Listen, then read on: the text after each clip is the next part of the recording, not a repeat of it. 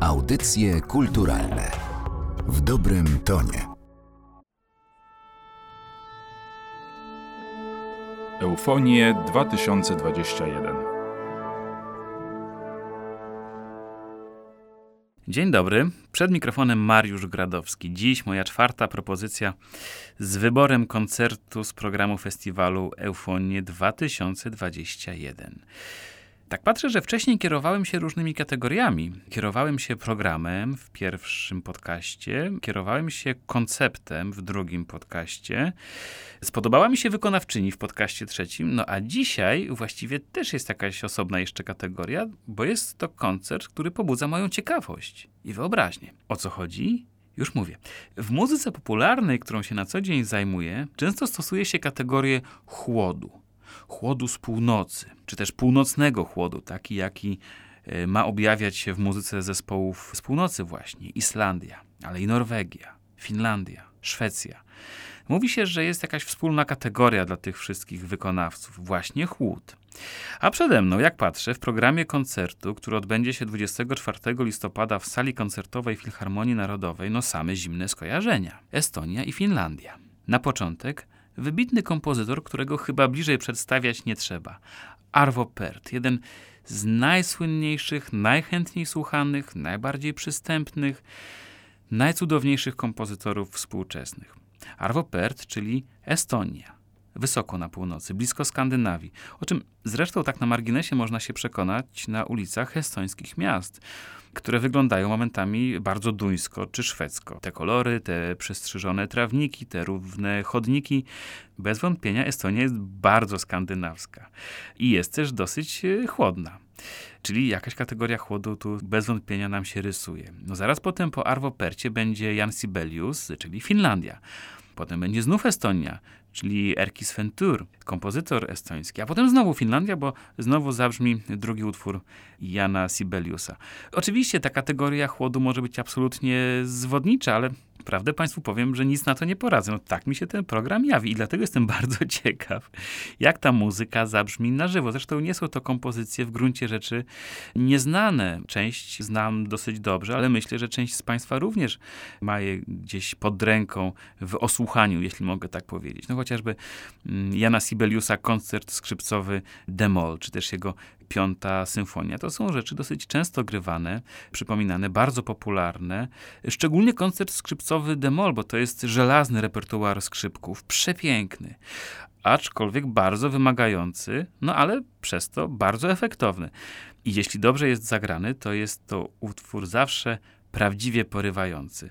Ta symfonia Jana Sibeliusa jest chyba nieco trudniejsza. To jest późny romantyzm, to jest ta gęsta atmosfera, jest w tym mnóstwo napięcia, poszukiwań. Zresztą sama historia powstania tego utworu trochę to pokazuje, bo Jan Sibelius pisał piątą symfonię na 50. urodziny, napisał ją, ale już rok po premierze ją poprawił, to był rok 1915, a potem jeszcze długo ją szlifował, ażeby pokazać w jeszcze jednej wersji w roku 1919. Ten romantyczny trop jest tutaj bardzo czytelny, ale to jest taki romantyzm szczególny, w którym usłyszą Państwo echa fińskiej muzyki ludowej, to szczególnie w środku tej kompozycji.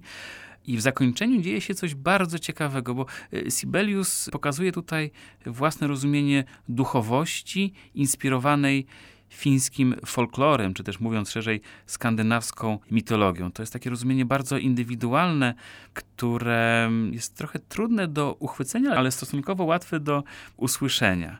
Właśnie w ostatniej części.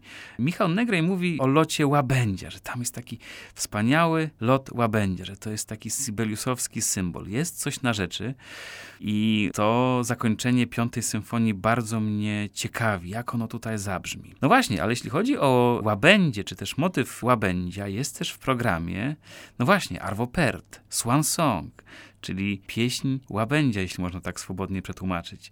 Świetnie dobrany do głównego wątku festiwalu, jakim jest romantyzm, bo Sibelius to późny romantyzm, to jasne, no ale Pärt Właściwie kto by go z romantyzmem takim sybeliusowskim y, kojarzył?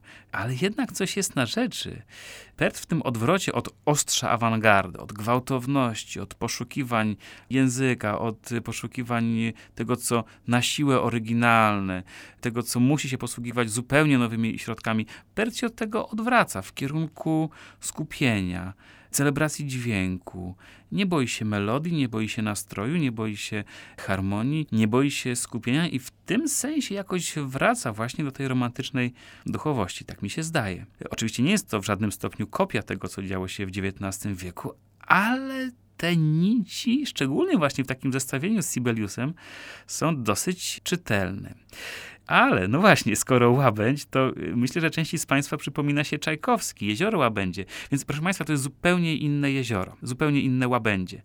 By pozostać przy metaforyce jeziora, to jest inny akwen wrażliwości u Arwoperta. Inne jezioro emocji. Ciemnozielone, tak mi się kojarzy, raczej schowane gdzieś głęboko w lesie niż odwiedzane przez turystów. Tak to słyszę. Jest jeszcze jeden ciekawy utwór tutaj. No, musiałem go sobie sprawdzić, ale po sprawdzeniu bardzo mnie zaciekawił i chętnie go usłyszę na żywo.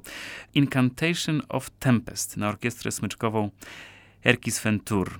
To jest utwór, który ufundowany jest na takich niskich smyczkach granych ostinato, na takich smyczkach zasadniczych. Nieznoszący sprzeciwu jest ten motyw. Jest bardzo motoryczny i to nad nim rozgrywa się muzyczna akcja, których to różnych przebiegach tej akcji dzieją się takie mikrodramaty, tak bym je nazwał. Bardzo ciekawa kompozycja. Przyznam, że nie znałem jej wcześniej. Na potrzeby tego podcastu sprawdziłem ją sobie i zachęcam Państwa do uczynienia tego samego, ażeby trochę się przed tym koncertem przygotować. Myślę, że to będzie ważna rzecz, żeby posłuchać najpierw sobie może gdzieś w zasobach internetu, w streamingach kompozycji Incantation of Tempest, a później sprawdzić, jak działa na żywo. Ale mogą też Państwo zrobić zupełnie inaczej, bo każdy ma przecież różne sposoby na słuchanie. Jeśli wolą Państwo posłuchać tego nowego utworu od samego początku na koncercie, tak też będzie dobrze, też tak czasami robię. I teraz tak, ta koncepcja chłodu i jej odczytania w muzyce to mogłoby być może trochę za mało, ale tutaj właśnie ten chłód i lód i to, co mroźne, łączy się z ogniem. Bo jak inaczej nazwać udział Veriko Czumburidze w koncercie Sibeliusa? Veriko Czumburidze, wybitna skrzypaczka, zwyciężczyni ostatniego konkursu skrzypcowego imienia Henryka Wieniawskiego w Poznaniu. Pamiętam to dobrze, bo miałem wtedy okazję prowadzić studio festiwalowe. Veriko Czumburidze ujęła jury i część publiczności właśnie temperamentem, tym przysłowiowym ogniem na scenie. Pamiętam, że kiedy zagrała pierwszy koncert skrzypcowy Amol Szostakowicza, to sala koncertowa uniosła się w górę, leciała, płonęła. Ta burza braw była zupełnie y, niewyobrażalna po tym wykonaniu. I bardzo mnie ciekawi, jak te żywioły, metaforyczne, wrażeniowe, na pewno subiektywne, spotkają się podczas koncertu, który dla Państwa wybrałem. Bardzo mnie to frapuje, z chęcią to sprawdzę. Oczywiście pamiętając, że stereotypom nie zawsze należy ufać. Może się okazać tak, że tym razem Sibelius zabrzmi jak gorący wulkan albo i gejzer. A Veriko Czumburidze zdecyduje się wybrać ze swojej palety możliwości te chłodniejsze i bardziej oszczędne rozwiązania. Kto wie? Sprawdźmy to razem. Zapraszam Państwa bardzo serdecznie, a ja już dzisiaj dziękuję i usłyszymy się za tydzień, kiedy to przedstawię kolejną propozycję koncertu z programu festiwalu Eufonie. Eufonie 2021